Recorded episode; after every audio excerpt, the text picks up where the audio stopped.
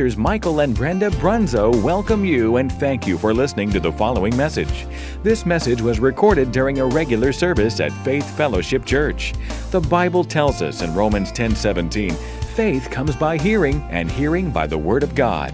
So we believe this message will encourage and strengthen you in your daily walk of faith. God bless you as you listen.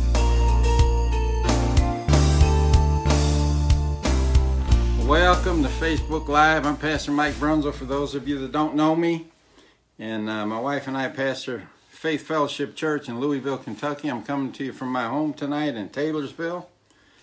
And I'm so happy you could join us. If you would, hit the share button down there at the bottom so you can tag your friends and let them know we're on. I want to talk to you tonight about the subject of being willing and obedient. Willing and obedient. You have your Bible or your Bible apparatus with you, turn with me to Isaiah, the first chapter. We're going to look at verses 19 and 20. Isaiah 1 19 and 20. I'm going to read it to you in three different verses, or three different translations the King James, the New Living Translation, and the Easy Reader Version. Isaiah 1 19 and 20 says, If ye be willing and obedient, Ye shall eat the good of the land. But if ye refuse and rebel, ye shall be devoured with the sword, for the mouth of the Lord hath spoken it. And then in the New Living Translation, it says, If you will only obey me, you will have plenty to eat. But if you turn away and refuse to listen, you will be devoured by the sword of your enemies. I, the Lord, have spoken. And then in the Easy Reader version, it says, if you listen to what I say, you will get the good things from this land. But if you refuse to listen and rebel against me, your enemies will destroy you. The Lord Himself said this. In other words, if you consent in your will and are also obedient in your actions, you shall eat the good of the land. And the good of the land is a common phrase that means uh, produce or everything that it produces. It means that you will prosper in the land and enjoy everything that the land can produce for you. He also said your enemies won't be able to, to devour you or slay you with the sword. And this is talking about Israel's physical enemies, but uh, that would invade their land from time to time and rob their crops and kill their people. But what about today? Do we have enemies today? Uh, do we have any enemies that would want to destroy us? Of course we do. How about sickness and disease? How about poverty and lack? Drugs and other addictions? We have all kinds of enemies that would like to destroy us today. And God never said we wouldn't be invaded. He said the enemy wouldn't be able to destroy us. He never said that a weapon wouldn't be formed against us. He said that the weapons would not prosper. So the enemy will attack us. He just won't be able to devour our crops or destroy us.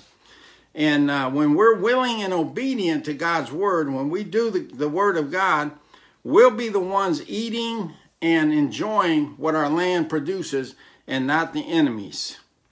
So we have to understand the condition for this kind of prosperity, uh, the condition for this kind of blessing. It doesn't come automatically. The condition is that we must be both willing and obedient, not one or the other. It has to be both willing and obedient.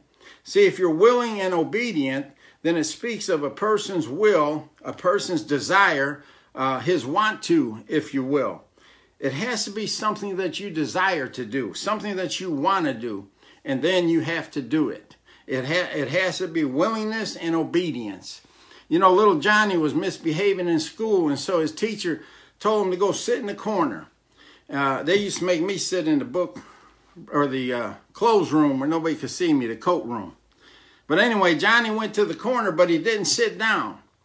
And so the teacher shouted, I said, sit.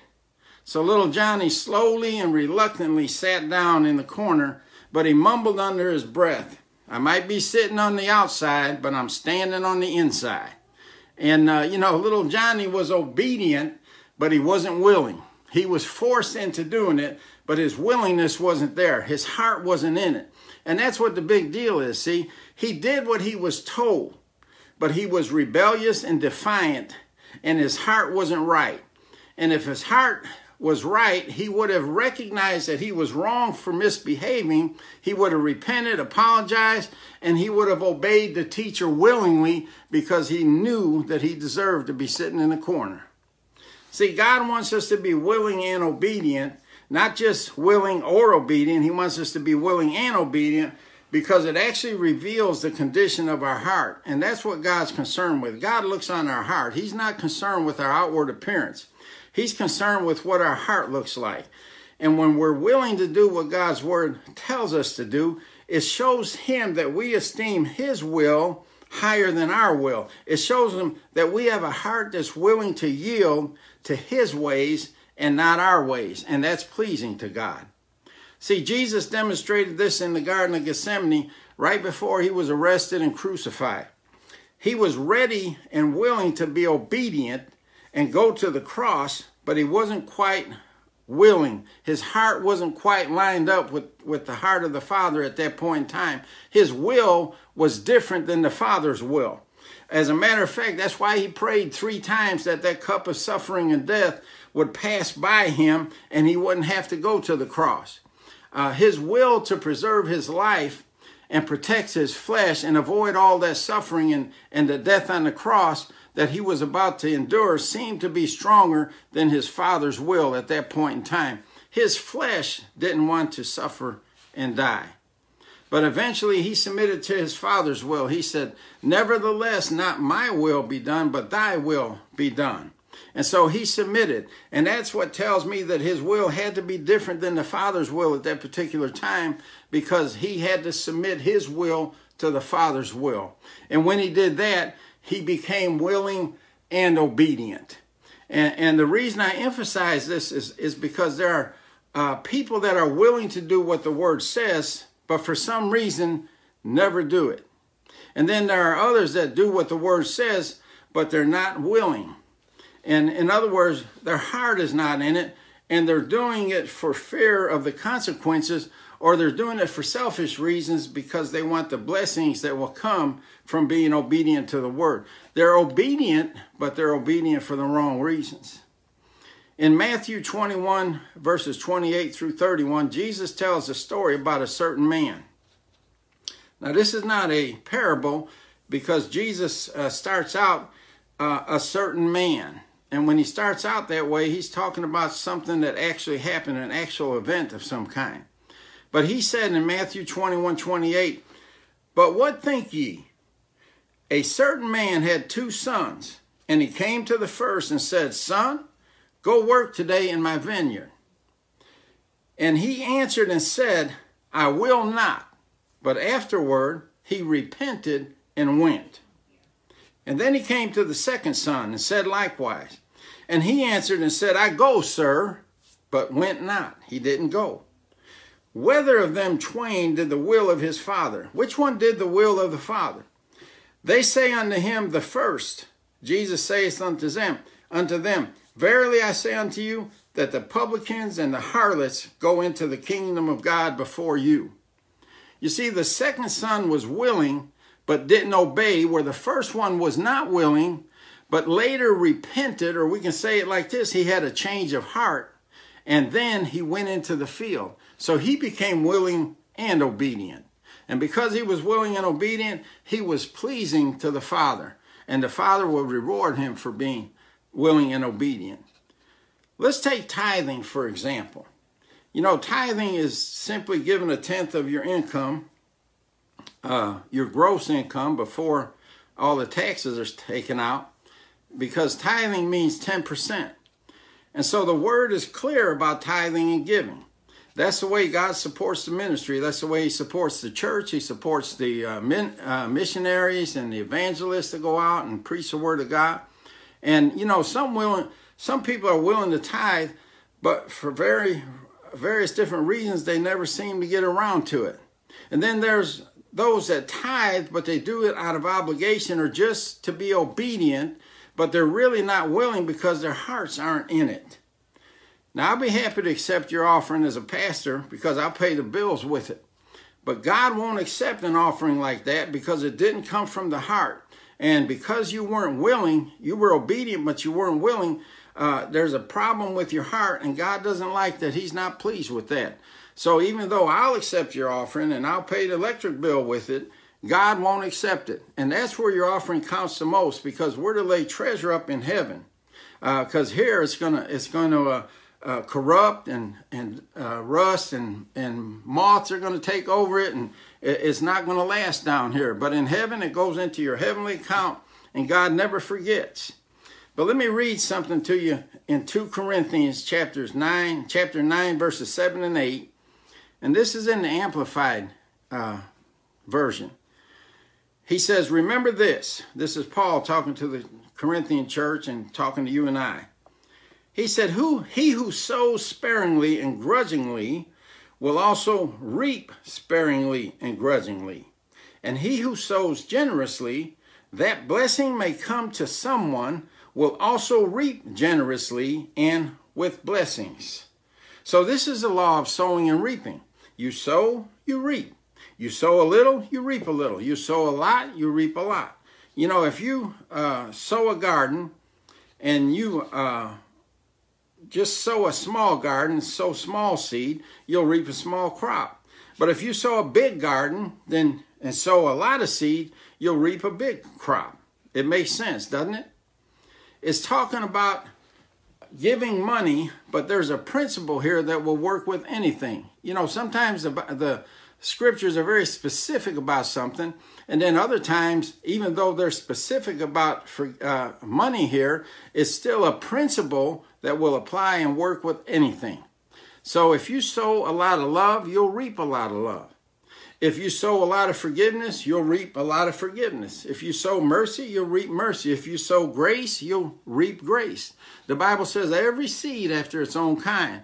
And so, whatever type of seed you sow, that's what you're going to reap. If you reap hatred, you're going to reap hatred. If you reap anger, you're going to reap anger. You you reap what you sow. That's the law of sowing and reaping.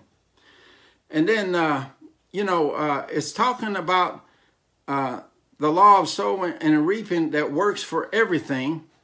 But here's a question How much should I give? I know we say a tithe is 10%, but here's the New Testament. Paul said in, in verse 7, we're in 2 Corinthians chapter 9, 9, verse 7, he says this Let each one give as he has made up his own mind and purposed in his heart, not reluctantly or sorrowfully or under compulsion in other words, don't do it because you think you have to. Don't give because of peer pressure or because you think God will be mad at you if you don't give. Give out of a good heart.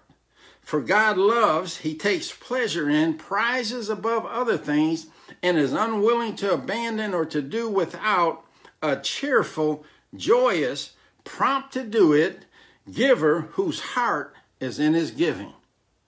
Uh, you see, God is concerned with your heart. He's concerned with the condition of your heart. Is there love in your heart, compassion in your heart, generosity in your heart, mercy in your heart? Is there grace in your heart? But what happens when I give cheerfully from a good heart? Look at verse 8. It says, And God is able, God is able to make all grace, every favor, and earthly blessing come to you in abundance so that you may always and under all circumstances and whatever the need be, self sufficient, possessing enough to require no aid or support, and furnished in abundance for every good work and charitable donation. That's what happens to a cheerful giver. That's what happens to somebody who gives out of a good heart. See, what God is saying is you will always have enough of everything under every circumstances even in a time of famine, even in a time of COVID 19, even when there's layoffs and jobs are disappearing and you're not working, God will make provision for you some kind of way. He doesn't care what the circumstances are. He's saying you'll always have enough of everything and you will uh, always have plenty left over to sow into other good works. In other words, You'll have enough for yourself and your family and everything that you need, and there'll be enough left over to sow more seed for your next harvest or your next crop. God never fails us. In Isaiah 55 10, excuse me, Isaiah says, For as the rain comes down and the snow from heaven, and do not return there, but water the earth and make it bring forth and bud, that it may give seed to the sower and bread to the eater. As long as you keep sowing seed, God will continue to, to provide plenty for you to eat, plus enough for to have extra seed left over to sow for next spring. You know, every farmer knows that if he doesn't plant a crop in the spring, there's no sense in going to the field in the fall with his harvesting equipment because there's not going to be a crop there. You have to sow if you want to reap. You have to plant seed if you want to have a harvest. And as long as you're planting seed in the kingdom of God, you will always have a harvest. You know, I got a, a little grandson, my, my youngest grandson, Tyler. He's 12 years old. That kid has got a giving heart. I mean, if I give him 20 bucks for working around the yard, he'll take and give 10 of that to the church.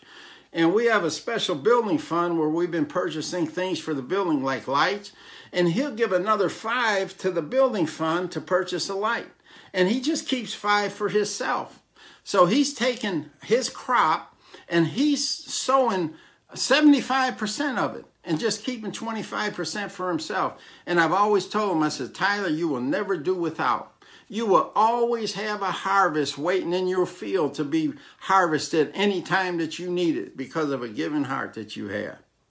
So I know my grandson is never going to do without because he's a giver, he's a sower. He plants seed and he's going to have a harvest. So as long as you keep sowing seed, God will continue to provide your needs. You know, he said he gives seed to the sower. What if you're not a sower? You don't need any seed. He's not going to give you any seed. But if you sow that seed, you'll get a crop. It will feed you and your family, and it will give you more seed to sow for another harvest. So we have to keep this thing perpetual. We have to keep it going. We have to sow, we reap, we sow, we reap, and this continues. And and uh, with all the benefits of being willing and obedient, let me ask you this: why wouldn't we want to be willing and obedient? Why wouldn't we want to eat the good of the land? What keeps us from doing what God says? What keeps us from uh, relinquishing our will to God's will and being obedient in what He tells us to do? The same thing that Jesus struggled with in the Garden of Gethsemane our flesh. You know, being carnal is probably the main reason that people are not willing and obedient to do God's word. Doing God's word requires you to leave your comfort zone sometimes, and people don't like to do that. The Bible says in 2 Timothy 4 3, a time is coming when people will no longer listen to sound and wholesome teaching, teaching like you're getting tonight. They will follow their own desires and, and will look for teachers who will tell them whatever their itching ears want to see. In other words, I want to live any way I want to. I know what the Bible says, but I want you to tell me that what I'm doing is okay, and then I want you to give me scripture to back it up. But you know what? God doesn't do that. You know, they will follow their own desires. In other words, they'll be led around by their flesh, their fleshly desires. The faculties of the flesh are sight, smell, hearing, taste, and touch. This is what's leading a lot of people around. They do everything that makes them feel good, regardless of the consequences. And these are the times we're living in right now. And I know I'm not talking about anybody in my Facebook audience tonight, but you may know somebody that needs to hear this message and you can direct them to our page.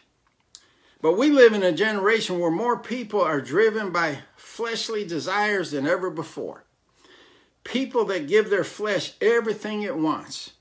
But if your flesh is not disciplined and controlled, it will destroy you.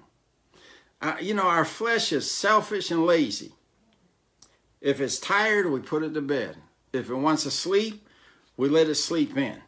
If it doesn't feel like working or going to school today, it will lie and say it's sick and we'll let it stay home. If it's too warm, we'll cool it. If it's too hot, we'll warm it up. Or if it's too uh, cold will warm it up. If it wants to be entertained, we'll sit it in front of the television or we'll take it to a concert or a sporting event and we'll entertain it. If it's hungry, we'll feed it. If it's thirsty, we'll give it something to drink. Now, I'm not saying these things are wrong in themselves, but they become wrong when they start controlling you. And the Bible teaches us that all things should be done in moderation.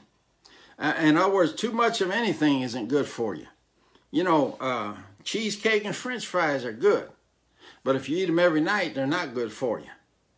Uh, 1 Corinthians 6.12, it says in the Amplified, Everything is permissible, allowable, and lawful for me, but not all things are helpful, good for me to do, expedient, and profitable when considered with other things.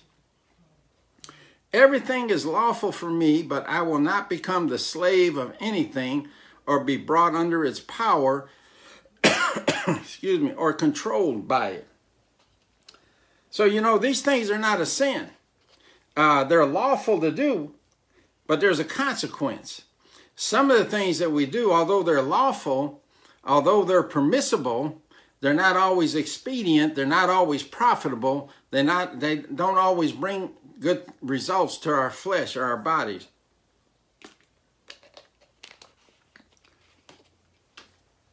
So when you can't say no to your fleshly desires, then they are controlling you, and that makes it wrong. Uh, let's talk about some sensitive things for a minute. Uh, but before we do, I want to let you know up front I'm not condemning anyone that's engaged in any of these practices we're about to talk about. I've done them myself. I'm talking about them because I love you enough to risk getting you upset with me.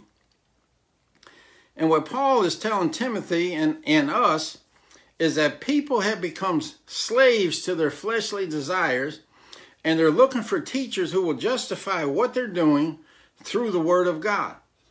And people don't want to inconvenience their flesh. But who's in charge, you or your flesh? And when I say you, I'm talking about the spirit man on the inside because you're a spirit you have a soul that consists of the mind, the will, and the emotions, and you live in a body. And, and Paul calls this our earthly tabernacle, a tent, the temple of God. And so the real you is on the inside looking out through this body right now. And uh, if your flesh is in charge, then you're in trouble because your flesh is on a destruction course and it will eventually kill you. This verse speaks to the world we live in today where even those who call themselves Christians twist God's word in a way that will suit them and allow them to live their lives any way they want instead of the way that God has instructed us to live. And that's why he's saying if you're willing and obedient, you'll eat the good of the land or you'll enjoy the, the prosperity of the land, the produce that the land produces. Uh, but here's the thing what's the opposite of that? If you're not willing and obedient, you're not going to enjoy these things. But let's talk for a minute about, and I know these are sensitive, but like I said, I, I feel qualified to talk about them because I've been there. Drinking, smoking, porn, and drugs. Now, the only one I haven't really done was drugs, but I've had uh, painkillers before because I've had a couple surgeries and that, and, and, I know how drugs can make the flesh feel. Uh, I've never been addicted to uh, drugs or anything like that, but I, I know what they can do for you. But I've had, actually had people challenge me over these things, and they'll say things like, Show me in the Bible where it's a sin to drink, or it's a sin to smoke, uh, or it's a sin to do this, or a sin to do that. And the Bible doesn't say anything about it, so it's obviously not important enough to God to mention it, so it's not a sin. And so, you know, uh, especially with drinking, they'll say, well, Jesus turned water into wine, and Paul told Timothy to drink a little wine for his stomach's sake. And you know what? I can't argue with you there. If drinking was a sin, then Jesus would have never turned water into wine, and Paul would have never told Timothy to drink any wine for any reason. So let's not say it's a sin. But let me give you something to think about. Proverbs 20, verse 1 says this Wine produces mockers, Alcohol leads to brawls. Those led astray by drink cannot be wise. And what's the opposite of being wise? Being a fool. And then in Isaiah 28 7, it says, But even these reel from wine and stagger from strong drink. The priest and the prophet reel from strong drink. They are confused from wine, they stagger and are going astray through strong drink. They err in vision. They stumble when pronouncing judgment. And then one more scripture. Uh, Jesus said, out of the mouth of two or three witnesses shall every word be established. So I'm, I gave you two. I'm going to give you one more witness. Hosea 4:11 says, "Harlotry and wine and new wine take away the heart and the mind and the spiritual understanding." So let's see. Let me see if I got this right. If you drink, it will have you mock have people mocking you and calling you a fool. It will have you rolling around on the floor brawling with somebody. It will have you staggering and confused, going astray, can't see straight and stumbling. Oh, and it will ruin your ability to think to think straight. yep, it might not be a sin, but it'll cause you to sin by losing control of your faculties. Alcohol has caused good, responsible people to become irresponsible. It's caused good people to lose their jobs, their cars, their homes, their marriages, their families, their health, and in thousands of cases, it's caused them to lose their very lives or the lives of innocent people because they drove drunk. And it's for these same reasons that we shouldn't use drugs. I won't go into drugs because I'm not an authority on drugs. Like I said, I've had a, a, a few painkillers, but I know what drugs can make you feel like. And uh, I know I don't have to give you any statistics concerning drugs and what it's doing to this country and our society right now. But if I had to, I could show you some scary statistics about drugs, but I won't. But good people just like you and I that didn't think drinking a little or using a controlled subject a substance would hurt anyone, they didn't know how they didn't know that they would get hooked. And they never thought they would become alcoholics or drug addicts. And they all started with one drink or one hit or one puff. What about smoking? Let's say it's not a sin, but there's just some. Uh, there, but here's just some of what's wrong with. It. For one thing, it compromises your immune system, the very immune system that God created you with and placed in you to stay healthy. And smokers lower, smoking lowers your tolerance to fight off diseases effectively. As a result, it causes all kinds of problems and uh, Besides all that, it's a proven fact that it shortens your life. So even if it's not a sin, why would we want to smoke? And and as a, res, a, direct result of smoking, there's thousands of people that struggle by every day just to take a simple breath. Uh, they have emphysema, COPD, and sometimes even lung cancer. And that's just a few of the things that smoking causes us. And again, I'm not condemning anybody. Trust me, I, you know, I've been there. I smoked most of my life. I drank. Uh, I got in trouble for it. You know, I, have done all these things that I, am telling you uh, about right now. But uh, 1 Corinthians 3.17 says this. If anyone does hurt to God's temple, your body, or corrupts it with false doctrines or destroys it, God will do hurt to him and bring him to the corruption of death and destroy him. Uh, this again, what God is talking about here is in the uh, permissive sense rather than the causative. God will not do hurt to you, He will allow hurt to come to you through your disobedience. Uh, for the temple of God is holy, sacred to Him, and that temple you, the believing church, and its individual believers are. So He's saying you're the temple of God. So he doesn't want us doing things that will cause damage to this temple. Finally, what about porn? After all, God created us naked, so it must be it must not be wrong to look at naked bodies. Uh, nudity is a form of art, you know. Right. And that's why we look at it. We're all art enthusiasts. But besides, you can't find any scriptures in the Bible that even say porn is a sin. This is what people actually told us. So if the Bible doesn't say anything about porn, it must not be a sin. And see, what they're doing is justifying their behavior and looking for ways to uh, get somebody to tell them that it's all right, that what they're doing is okay. God understands. He knows you have needs, and that no, it's it's a sin and it's wrong. And besides that, I can off the top of my head give you 20, 25 scriptures that directly address porn itself. But let me just give you a few examples. In 1 Corinthians 6, 18 and 19, it says, Shun immorality and all sexual looseness. Flee from impurity in thought, word, or deed. Any other sin which a man commits is one outside the body, but he who commits sexual immorality sins against his own body. Do you not know that your body is the temple, the very sanctuary of the Holy Spirit who lives within you, whom you have received as a gift from God? You are not your own. So he's telling us, you know, the Holy Spirit doesn't want to share this temple with any of those things. And in 1 Peter 2:11 it says, "Beloved, I implore you as aliens and strangers and exiles in this world to abstain from the sensual urges, the evil desires, the passions of the flesh, all these things that porn produces, your lower nature that wage war against the soul." And then finally in Ephesians 5 3, it says, "But there must be no sexual sin among you." There must not be any kind of evil or selfishly wanting more and more. How many knows uh, it's never enough? Because such things are not right for God's holy people. But you know what? I don't need scripture to realize that porn is wrong because every rapist, pedophile, pervert, spouse abuser, every sexual deviant has a background in porn. And I don't need scripture to realize that drinking, smoking, or drugs are wrong. All I have to do is, is look at what these things are doing to God's creation, and I know they're wrong.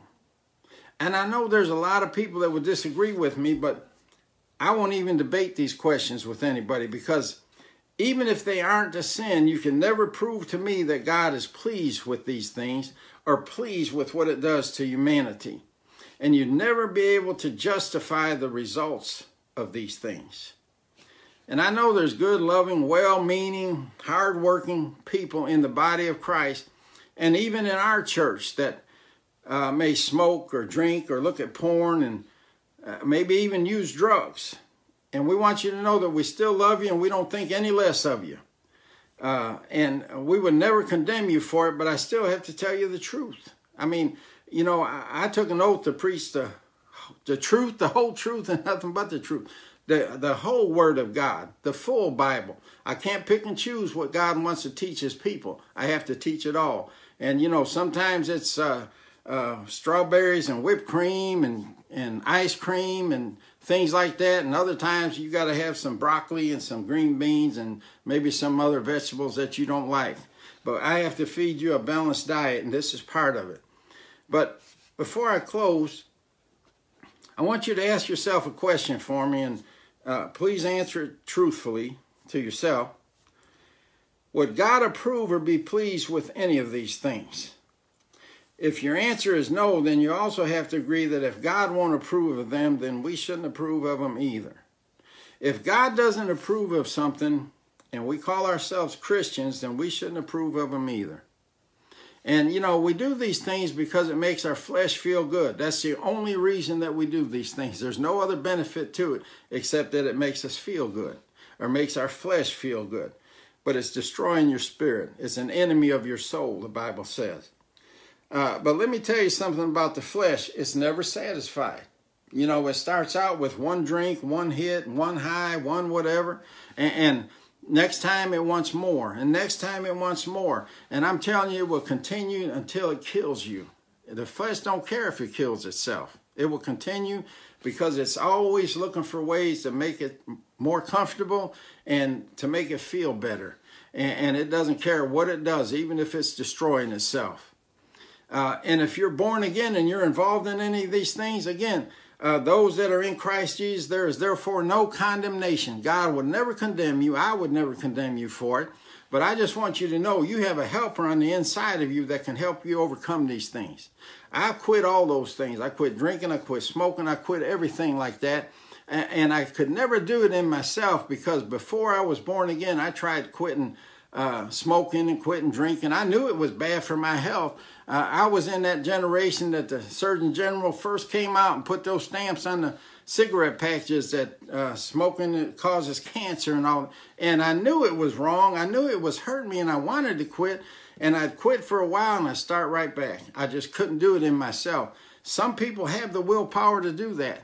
God bless you if you do. I needed help, and my help came from above. And, and once I was born again, and and I realized my conscience was bothering me for smoking because I would go to the hospital to visit somebody with my pastor, and I felt, I don't know, uh, uh, less than uh, adequate. I, I just felt I smell like smoke.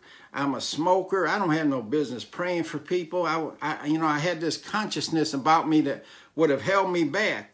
And finally, one time, God says, You can quit if you want. And so I did. I said, God, I'm going to need your help. My wife and I both at the same time, we laid those cigarettes down, and with the help of God, never once picked them up again. And we've been free from smoke since 1984, something like that. So it can be done. You've got some help on the inside of you that will help you get through these things. And, uh, you know, you have pastors, if you go to church, you have pastors that would be happy to pray for you uh, counsel you in these things, get you any kind of help that you need. But uh, we hate to see you destroying yourself. We want you to live here as long as you possibly can. And, and don't get me wrong, these things I talked about the smoking, the, the drinking, the drugs, the porn, whatever else you can think of these things don't send you to hell. I mean, uh, when you die, if you're born again, when you die, even if you were involved in these things, involved in them when you in them when you die, you'll still go to heaven. But my only question is this do you want to go sooner than you have to? I don't think so. Stick around as long as you can. And if these things are destroying your health, quit them. God will help you get through them. Put them behind you. Start living your life the way that God wants you to be. Uh, be willing and obedient and enjoy the good of the land. Enjoy the produce of the land. And, and like I said, uh, I don't believe you'll go to hell for it. I don't think you'll uh, it'll keep you out of heaven. It'll get you there sooner. But uh, these are reasons why we have to discipline our flesh. These are different reasons why we have to control our flesh. You know, uh, we believe in fasting, uh, but not for the reason a lot of other people do. They think it's going to change God or it's going to move God's hand. Fasting doesn't change God. God doesn't change for anybody for because of fasting. What fasting does is changes you. And when you fast, you're denying your flesh things. And when you deny your flesh things, then you begin to discipline it and control it. And you tell it, no, you're not going to have that cheesecake. You're not going to smoke. You're not going to drink. You're not going to sleep 12 hours. You're going to get up early in the morning and, and you and you fast from television. You fast from doing things that your flesh likes to do once in a while. And all it is is disciplining your flesh, getting it under control and, and putting your spirit man in charge because your spirit is being led by God. Your flesh is being led by things that make it feel good. But let me close with this scripture in 1 Corinthians 9 24, 24 through 27. This is Paul talking to the Corinthian church again. He says, You know that in a race all the runners run, but only one runner gets the prize. So run like that. Run to win. All who compete in the games use strict training. They do this so that they can win a prize, one that doesn't last, but our prize is one that will last forever. So I run like someone who has a goal. I fight like a boxer who is hitting something, not just air. It is my own body. I fight to make it do what I want, I do this so that I won't miss getting the prize myself after telling others about it. The real you is the spirit man inside. Paul talks about his body as though it was a possession. I is the real Paul, the real inner man. And the body is just what he lives in, the house that he's spending his time here on earth. And it's your responsibility to discipline it and control it. But like I said, we have the hope, the help of the Holy Spirit to do that. So if you can't control your flesh, then you'll never be willing and obedient. So uh, I believe that we can. I mean, I'm I'm living proof of that. Uh, I've quit things that uh, I found out to be un, not pleasing to the Lord. And if I can quit them, you can quit them, is what I'm saying. So uh, I don't know exactly what you want to do. If you enjoy that stuff and you think you got a handle on it, and uh, like I said, it's not going to send you to hell, and it's not going to uh, keep you out of heaven. It's just going to get you there sooner. And I want you to stick around as long as you can. Let's pray. Father, we thank you and we praise you. Lord, I pray this message has reached some fertile soil in the hearts of your people. I pray, God, that it's opened some eyes. I pray that they realize that they have a can do spirit living on the inside of them. And Lord, if these things are not pleasing to you, I pray that they, they come to be not pleasing to them as well. And Lord, I thank you for the mighty Holy Ghost that lives inside of us, the greater one greater than he that's in the world. And, and we thank you and praise you that he's our helper, he's our comforter, he's our standby, he's our advocate. He's standing by right now to help us. All we have to do is surrender these things to you and seek you for the help that we need to overcome them. And we know that we will overcome them through Christ Jesus our Lord. So we thank you and we praise you for it, Lord. We give you all the glory and honor.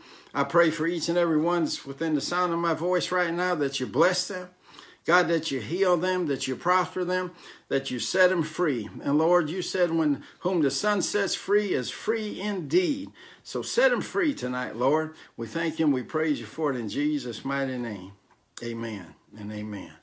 Well, thank you for listening to me again or tolerating me tonight or putting up with me, whatever the case may be.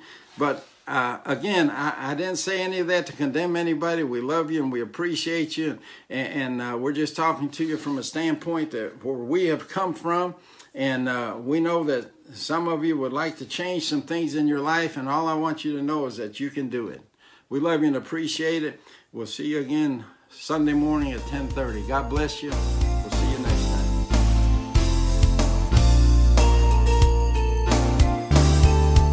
This concludes this message. Thank you for listening. We pray that it's been a blessing to you. For more information about FFC or its ministries, please contact the church office.